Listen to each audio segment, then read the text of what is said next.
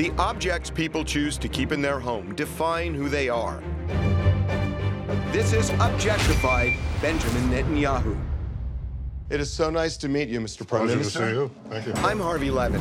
This is the story about a man who steered Israel's destiny for two decades. Benjamin Netanyahu did not have political aspirations until his brother was killed by terrorists. It was as if my world uh, had collapsed. Bibi, as he's known, became an unstoppable political force as prime minister, a job he would not recommend to his children. Your kids, do you encourage them to go into politics? No. The job has been treacherous, security shadowing his every move. There's a photo of me with one of my boys and I don't know, half a dozen security guards standing with machine guns. He's the prime minister of a nation that has survived the impossible, a country that remains a flashpoint of world controversy. Hello there. Hi, how are you, Harvey? It is so nice to meet you, Mr. Prime Pleasure Minister. to see you. Thank you. Thank you so much for doing this. This is going to be different than other interviews you've done because this is not about policy. It's not about the state of the world. It's about you and how you became who you are today. And we're going to tell the story. About life. It's about life. Wow. Okay. Told, let's go in here, told through objects that you've kept over the years. And let's start with childhood. So tell me what this is. I'm intrigued. Uh, these are taken from a tree that uh, my father planted in our backyard. How old were you? It was about five or six. I went to the garden. My father was a professor, and he's digging. He's digging this thing around sapling. Right. And I said, uh, my father, uh, what are you doing? He says, come and help me. Here, dig. I dug. He said, take some water, water it. Okay. Take some fertilizer, fertilizer. Done. A year later, I go to the garden, and my father's doing the same thing. I said, Father, what are you doing? He said, same thing. He said, but you did that last year. He said, yeah, but you see, the tree got bigger. And today, these trees are gigantic. So that's the story of Israel. You know, you have to water the tree, you have to dig it, you have to make sure it gets enough sunshine, and you have to give it enough uh, fertilizer. But the tree grows against all odds. Your dad. Tell me about him. He got you into the habit of understanding how to, uh, how to think, how to read, how to appreciate breadth of knowledge. He was very opinionated, um, especially about Israel. Were you conscious of that when you were a kid? Well, I was conscious of his opinions, but not politically. We never spoke politics at home. Really? Yeah. When you look back, what is the best quality that you think you got from your dad? The ability to uh, clarify your thoughts. Here's my message to the rulers of Iran. Your plan to destroy Israel will fail. I have not read a lot about your mom. What about her? How'd she influence you? How not? I mean, she was the pivot of the family. She kept the whole thing together. She used to say, I'm, you know, I'm married to a genius, which she was, but even a genius needs somebody to take care of his socks. She raised us, uh, three sons, uh, and at the same time took care of my father. Israel celebrates its seventh Independence Day, and streets of Tel Aviv echo to cheers for the armed forces of the proud young nation. When you were growing up, I would think that you were scared a lot. I had a wonderful childhood. So you were there was no fear No. that everything around you were people who didn't want you guys to No, we exist. didn't, we didn't have the faintest idea of that. How is that? Well, it was, first of all, it was a different world, you know. But you're in a tiny place. There was a confidence, a self-confidence in the newly emerged uh, nation. And we were the generation that was born with the state of Israel. I was born one year after the uh, Declaration of Independence of the state, and I, it was natural to me. You are the middle child. Yeah. And I've done interviews now with many people who have older brothers, and it seems like the parents always targeted the older brother and said, he's the one that is going to do great things. And Yoni was an exceptional person, and what I've read is your your dad especially said, this is the kid who's going to go into the military, be a hero, go into politics. Did you feel that shadow with the older brother? Psychobabble. My father, the last thing he wanted was for Yoni to go into the military or into politics. This is a superimposition of the Kennedy family onto our family, and nothing could be further from the truth. When you were a kid, what did you want to do? What did you want to be? Uh, anything. I wanted to be a soccer player. I wanted to be, uh, you know, uh, a soccer playing scholar. Who knows? I mean, uh, I didn't really think about it. Uh, I didn't have uh, personal ambitions until much, much, much later in life.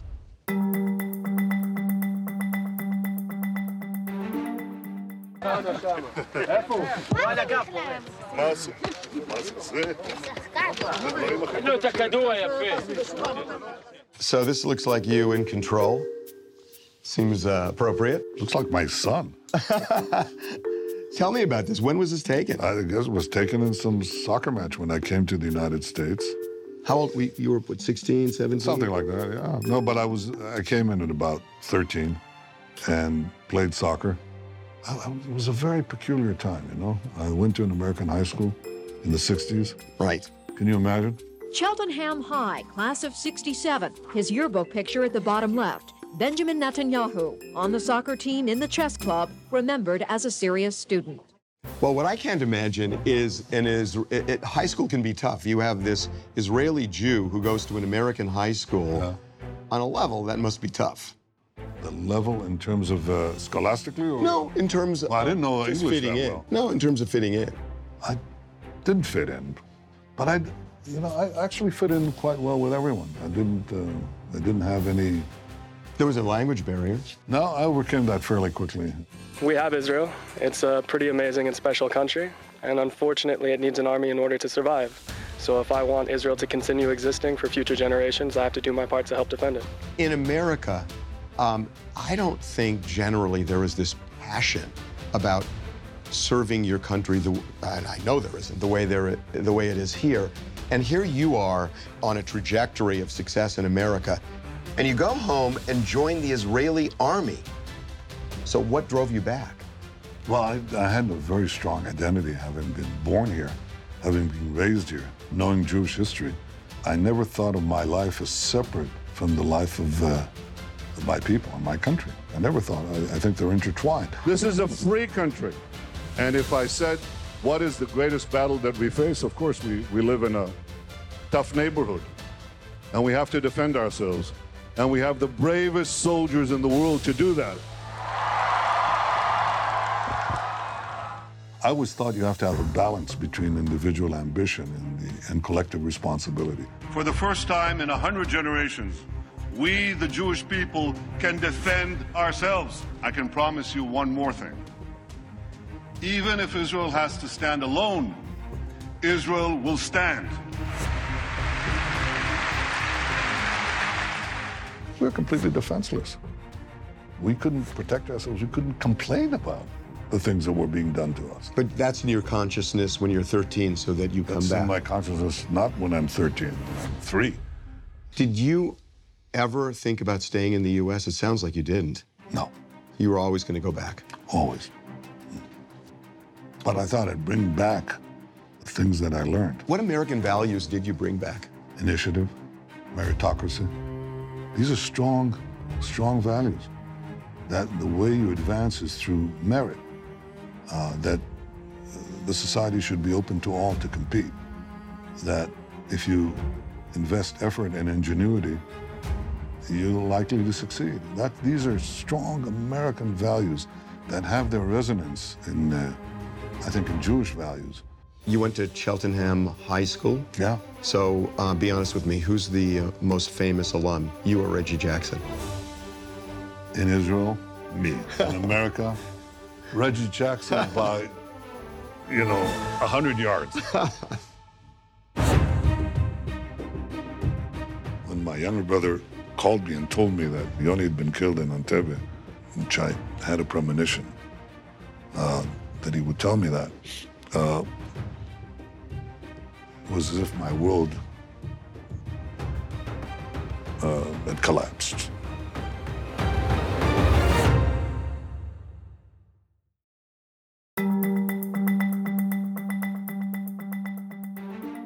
This is the uh, book of letters of my uh, my brother, uh, which we collected after his uh, uh, death in Entebbe. He was an unbelievable writer. Somebody um, told me the way they referred to him was they said, um, Yoni has all the golf clubs in the bag.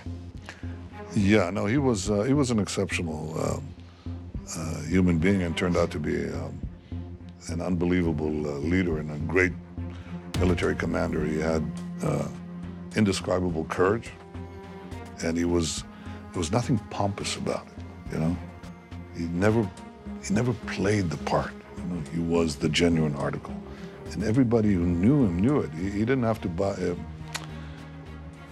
I'd say this: he never, he didn't have to die to be a legend.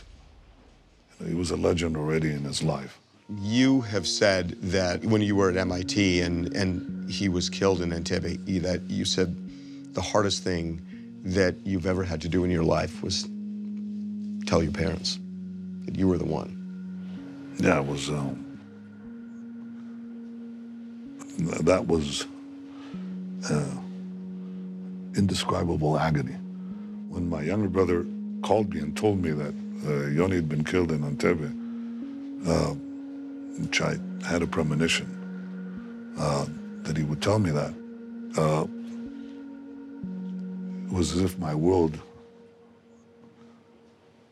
uh, had collapsed. I just finished uh, MIT. To my parents, my father was teaching at Cornell at the time.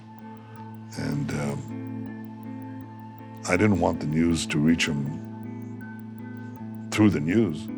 There were funerals in both Israel and Uganda today, the results of Israel's weekend raid to rescue more than 100 hostages from pro Palestinian hijackers at Entebbe Airport in Uganda. Three hostages lost their lives, along with the commanding officer of the raiding party, but most reached Israel in safety. So I drove for seven hours in this oh, horror. Uh, then parked the car not far from my parents' home uh, and walked up the path that led to their house. And there was a big window in their living room, and I could see my father pacing back and forth, you know, his hands behind his back. And all of a sudden, he turned his gaze and he saw me and he had this, Bibi, what are you doing? And then immediately understood hmm. because he had heard about the news of the rescue. And so he understood, and there was this horrible shriek that he gave, and then I heard my mother shriek, and so- it was like a second death. It was actually worse. Well, um, how did his death change your view of Israel, of terrorism, just your worldview? Well,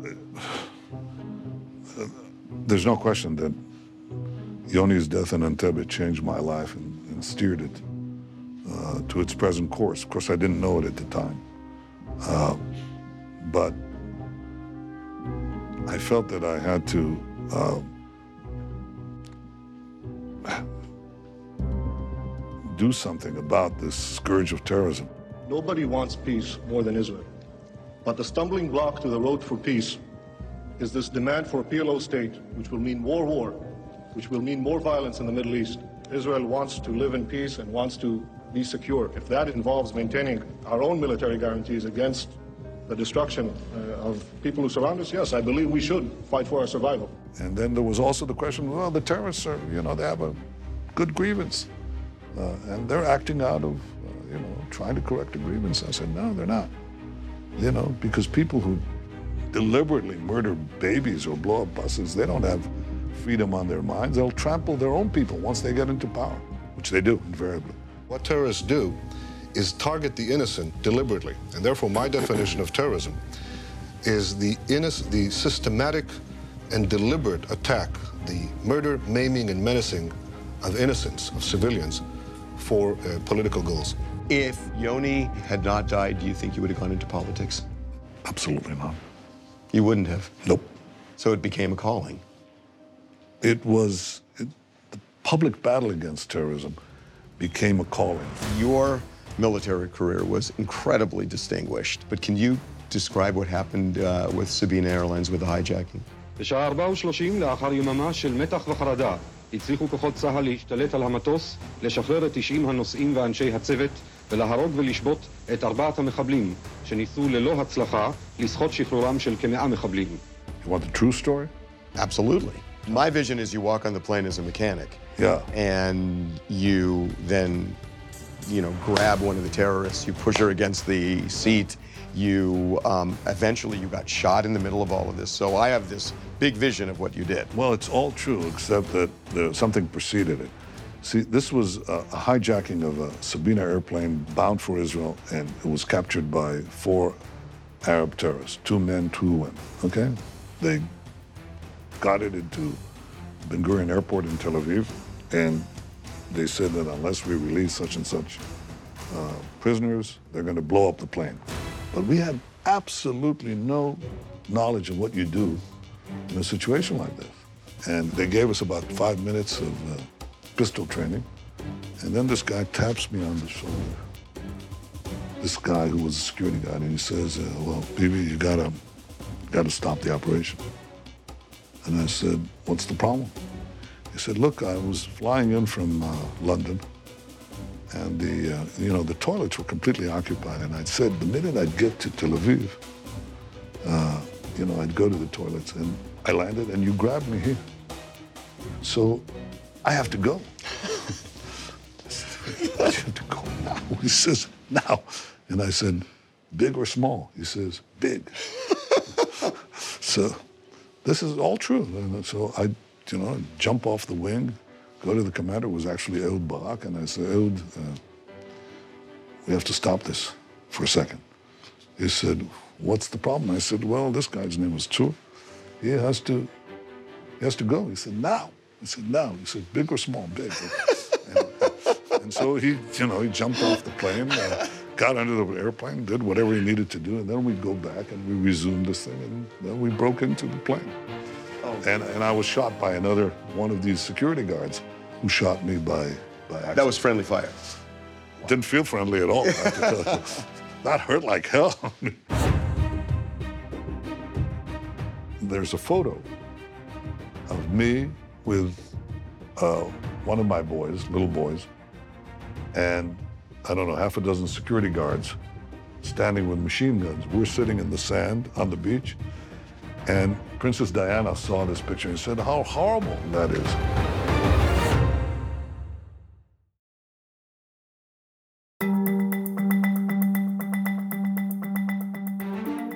So the books you have here are Hamilton, a book on uh, MacArthur, Yeah. and a book on George Washington. This is your American uh, period. No, I read a lot of other books too, but I, I read a lot. I mean, I'm, I'm not just, you know, I read a lot. What inspires you about? I mean, these are obviously three Yeah. giants in America. Well, I didn't know Washington that well until I started reading him, and my appreciation for him grew. There was a Veterans Day. uh, I happened to be in the U.S., and I thought I'd go to Mount Vernon to pay a tribute to the, uh, the greatest veteran of them all. And uh, having read, uh, you know, the biography, I saw how, what a great leader he was. He was armed with one thing that I've grown to appreciate in my own uh, terms in office: What? patience. Patience. You live in a fishbowl. You have a relatively small house, a small office. Uh, everywhere you go, you're followed by uh, this phalanx of security. Yeah. I would think at a point you need to find outlets that take you out of that world. Yeah, I do, but they don't let me. Well, what do you do? Because you can't li- you, you've lived this way a long time. You have to have outlets. there's a photo of me with uh, one of my boys, little boys, and I don't know, half a dozen security guards standing with machine guns. We're sitting in the sand on the beach, and Princess Diana saw this picture and said, How horrible that is. And, uh, you know, I don't think it's horrible, but you want to be able to go out to the beach, and you want to go out to a coffee shop, right? and you want to sit in a room and you know open the curtains okay and that's occasionally what i uh, insist on. When you have this kind of security everywhere you go, do you worry that it disconnects you from the public? Um, there's no chance of that because I have two uh, uh, young men, my sons at home, and they, you know, they follow uh, the internet. They tell me what young people think. They tell me what their friends think, uh, and uh, and uh, sometimes I, I wish that they wouldn't because I'd like to, you know, I'd like to be, you know, disconnected from what is happening now in our world, in our. Why? Why would you want that? Because what you have is the internet has created this thing of instant referendums. So what happens is you have uh, uh, political leaders who are constantly bombarded, right, by polarized opinion, right? And I don't think that's a good thing. I think it's inevitable. It's there. We all work with it. We all understand it. But I like the idea of representative government. Representative government says you're elected, you're given a period to uh, exercise that power, and then they can throw you out. The problem today for politicians is not being disconnected. The problem is they're overly connected, and they're completely at the mercy of these shifting tides of opinion that are reflected in the net. And that's not good. Your kids, do you encourage them to go into politics? No. Do you No. discourage them? Yeah. Why?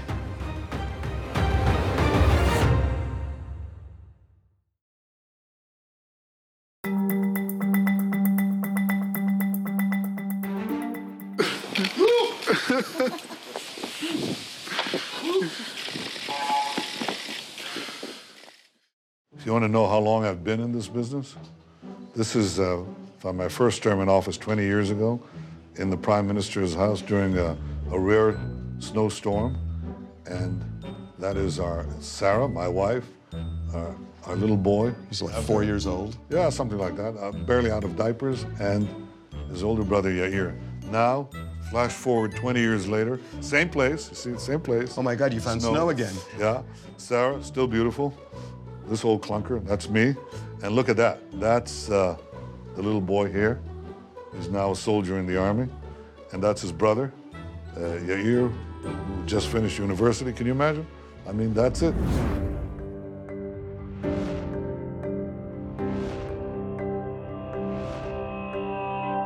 Tell me a little bit about Sarah.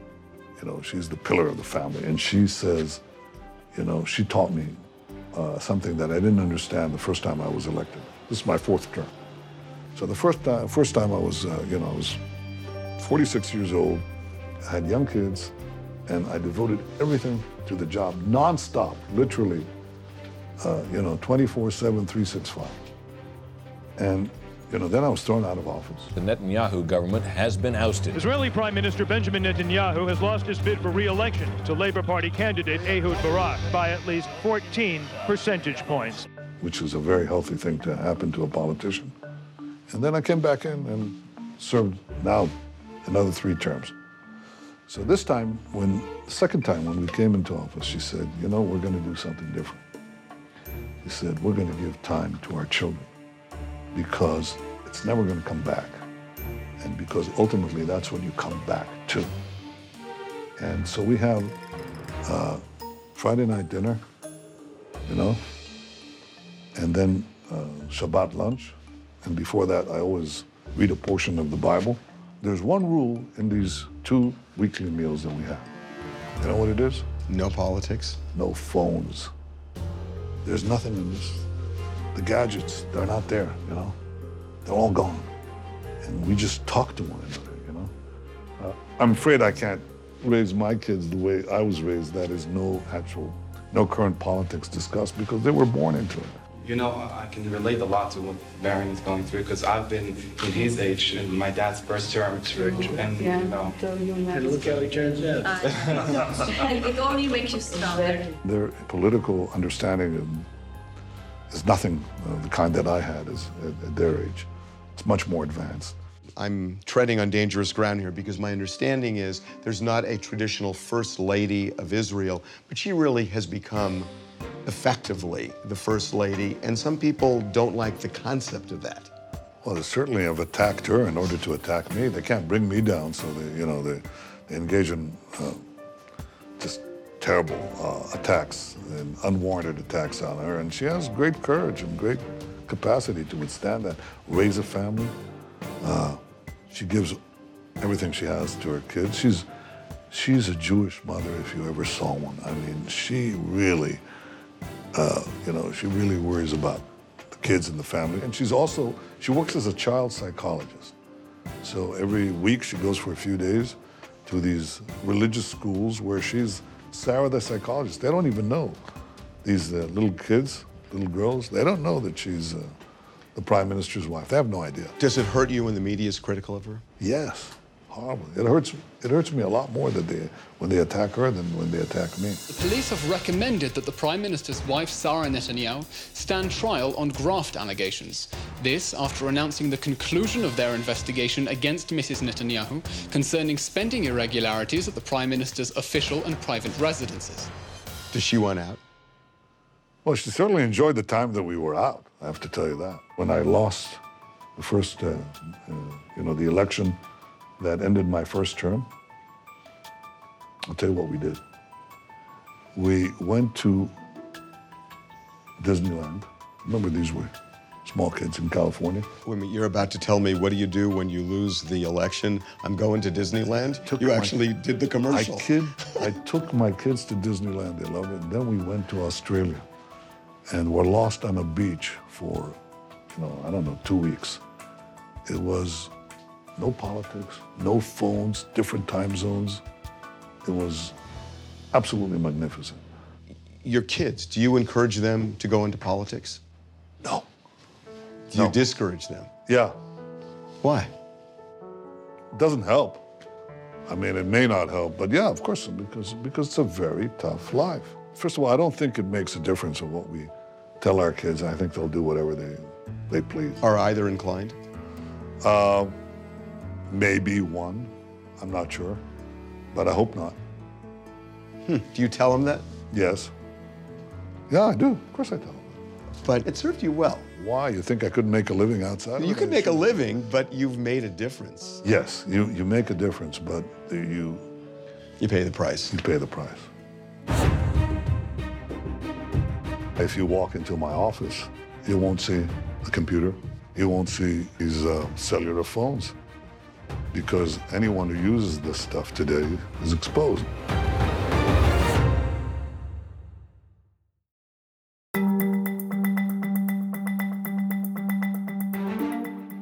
Israel, a small country with the highest number of startups per capita in the world. Okay, I am fascinated. Show me what you got for technology. Oh, how about this? See that? You know what that is? I have no idea. This is a pill cam. It's, cam. it's a pill. You can swallow it right now. It'll go right through your system and give uh, the computer out there full picture. These images then travel from the sensors along the wires to the data recorder for later reading by a physician. So this is like an M- like an MRI. Yeah, except except it goes out and it's not painful and you don't have to go under these machines or anything like that. May I? And it's you remember those uh, sci-fi films of the people going in submarines Sure. inside the body? That's it. That's an Israeli um, invention, which is, is- tremendous. Saves a lot of lives. When was this developed? A few years ago, and it's uh, it works. Israel is the digital powerhouse of the world. Where did you develop this passion for technology? I know you went to MIT, but you were studying architecture and business. Yeah, but uh, you know, you, in MIT, you take all these courses. You see, you see what's happening. When I was there, they were still using punch cards for computers. So you see how ancient that is. And I, I just understood that the world is changing very rapidly. You you said something in 1976 that just really hit me. You were talking about newspapers creating a database Right. that would kind of revolutionize the way they're able to do their work because they would essentially have dossiers on anybody they wanted. How about Google? I mean, Well, you- skip the newspapers. Then. Well, but you envision that. Google. You envision Google in 1976. It sounds like Al Gore, you know. Um, But that is kind of the no, end. I didn't. I, I can't tell you. I understood that there's great change, and I understood that you have to create the environment for this creativity. Did you ever worry about privacy back then? That if people have databases like this, that privacy would really start to wane? Was that in, in your head? Well, um, in a way, but not because of that, but because of my years in, in the military and my familiarity with the way intelligence uh, services work. That's why if you walk into my office, uh, you won't see a computer, you won't see a television screen, and you certainly won't see, you know, uh, a phone, you know, one of these uh, cellular phones because anyone who uses this stuff today is exposed. Now, I'm not sure everybody is interested in what I have to say if I were a private citizen, but I'm sure they're interested when I'm the Prime Minister of Israel.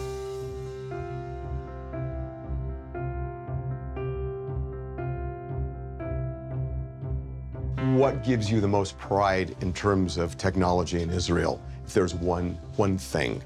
Cherry tomatoes. that was uh, developed here too. I, I'm not sure it was invented here, but it was perfected here. Uh, so it's from cherry tomatoes to life-saving drugs to uh, medical technology to basically, if you take your cell phone, a good chunk of it is made in Israel. A lot of the, uh, a lot of the technology, a lot of the programming, a lot of the uh, apps made in Israel. You have a Waze system? Yes. That's an Israeli company. Google has completed its purchase of Waze for a little over a billion dollars. Google sees the benefit of acquiring Waze. They're going to keep them based in Israel. Ultimately, I think Google made us the right choice here by acquiring Waze. It was a smart acquisition in my mind. What is happening very rapidly is a big revolution in which Israel has the other most dynamic technology economy in the world. First one is definitely the United States. The second, by many accounts of people who know and who have proven the great capability of investing their money, the second place is Israel. But there is a problem with this new industry. It's called cybersecurity and the possibilities of sabotage and worse are all there. With the click of a button, you can bring down nations to their knees very rapidly. Is technology the key to security in Israel at this point?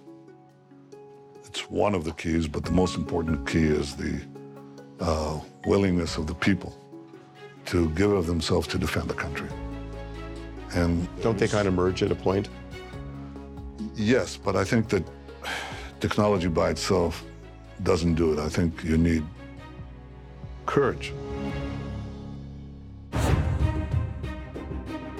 You've courted the Hollywood community. You've talked to Leo DiCaprio, Clint Eastwood, Robert De Niro, and others to make movies. Pretty good actors, huh? Very good actors.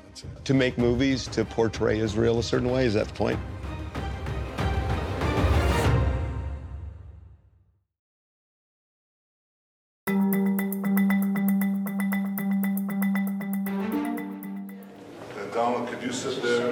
There sign a guest book? Tell me what this is. Oh, that's our uh, guest book. People uh, come into the Prime Minister's residence, they sign in. World leaders. Yeah. Wow. A lot of them. Huh. They just, they just don't sign their name. They write a note, don't they? This is the Obamas. It was a great honor to reaffirm the extraordinary bond between our two countries. May our bonds continue to grow on behalf of people and prosperity for all people. What was the visit like? It was great. It was great. Because you had your issues there. Yeah, we disagreed on a few things Iran, Palestinians, small things. But we also found uh, areas of agreement and, and I think of mutual respect. And I, I didn't hide when I disagreed. I, I, made it, I made it clear. May I give you an observation? Yeah, sure. That you have become a master at dealing with people you disagree with because that's your life in Israel, trying to govern a country with this, so many factions. Uh, well, it's not quite the same way, but when I feel that the interest of my country and the survival of my country is at stake, I don't hesitate to stake out a position. Iran's rulers promise to destroy my country, murder my people, and the response from this body, the response from nearly every one of the governments represented here, has been absolutely nothing. Utter silence. You have these four factions in this country. You've got ultra orthodox, you've got orthodox, you've got traditional, you've got secular. What for? What are you talking about? We have at least. Well, I know you have 22. Six, seven, eight. I mean, but but those are big factions. Yeah. And I'm curious how you can form alliances because what I've noticed just on the street in taxi cabs is there are a lot of secular uh, Israelis, there are a lot of traditional Israelis who have a thing against the ultra orthodox and think they don't work, they don't uh, they don't pay taxes, they don't uh, they don't serve in the military, they have views on terms of social issues like gay rights that are out of step. So how do you form a coalition where you've got this dis, these disparate groups? How do you how do you govern? Well, by persuasion primarily. We tried a positive approach, carrots as opposed to sticks, get more and more of them. Going out to the uh, job market, crucial, crucial for reducing poverty. Because we found that when both parents work, poverty rates decline, they just plummet. Orthodox women now work uh, as much as the general population. This is a country which has, in which Arabs have full rights, something they've been denied in all the vast lands around us. This is a country where a woman is the chief justice of the Supreme Court, a woman is a general, and a woman in this country can sit anywhere she wants. That's our position. Somebody in your government told me that the smartphone may have changed the whole landscape of Israel because people who are ultra Orthodox, especially young people, they start reading and they, they develop a consciousness that they never were exposed to before. Yeah, it's definitely changing. I didn't. I didn't say. Um, you know, I, I think. I think the technology is having an effect. I look at this book and it's filled with signatures from world leaders. Right. You are a tiny country and you get more attention, more media attention, I think, than any country other than the U.S. in the world. You're a tiny country. A day of rage against Israel. A thousand rockets have been fired. Israel is on high alert and fighting. Is that something you court by design? No. Sometimes I wish we'd get less attention. Really? Because our story isn't always told. Our desire for peace, our uh, the fact that we we've paid the uh, the price of wars that we have lost. I've lost a brother. I've lost friends. I had, you know, one of my earliest recollections in the army was that uh, a fellow soldier died in my arms. You know, literally died in my arms, uh, and that is. Uh, you know, there is no country that wants peace more than people that prays for peace more, and yet we're often portrayed in the opposite terms, and it's uh, a rash of uh, distortions that uh, concern me. Uh, not distortions about me personally. I'm not concerned with that, but with the distortions of our people who are who, who yearn for peace. We're so proud that our small country is making such a huge contribution to the entire world. Yet the dreams of our people, those dreams will be fully realized only when there is peace. You've courted the Hollywood community. Uh, you've talked to Leo DiCaprio, Clint Eastwood, Robert De Niro, and others to make movies. Pretty good actors, huh? Very good actors. I'd say. To, to make movies to portray Israel a certain way, is that the point? Well, Hollywood is important, obviously, but you know, uh, I've had um, uh, opportunities to meet a lot of people, celebrities, but there's a difference between successful political leaders and actors. Successful political leaders write their own lines. But if your storyline isn't being told right, right, why not just do it yourself? Because you've always done that, rather than go to them and try to court them to change the storyline. It's never been done as effectively as it was done by the Bible. So we'll have to figure out a, a, a new way to get the uh, the story out. Here's one of them giving this interview. Fair enough. Mr. Prime Minister, thank you so much for the Good to time. see you, Harvey. Thank you. you so much for Thank the you. time.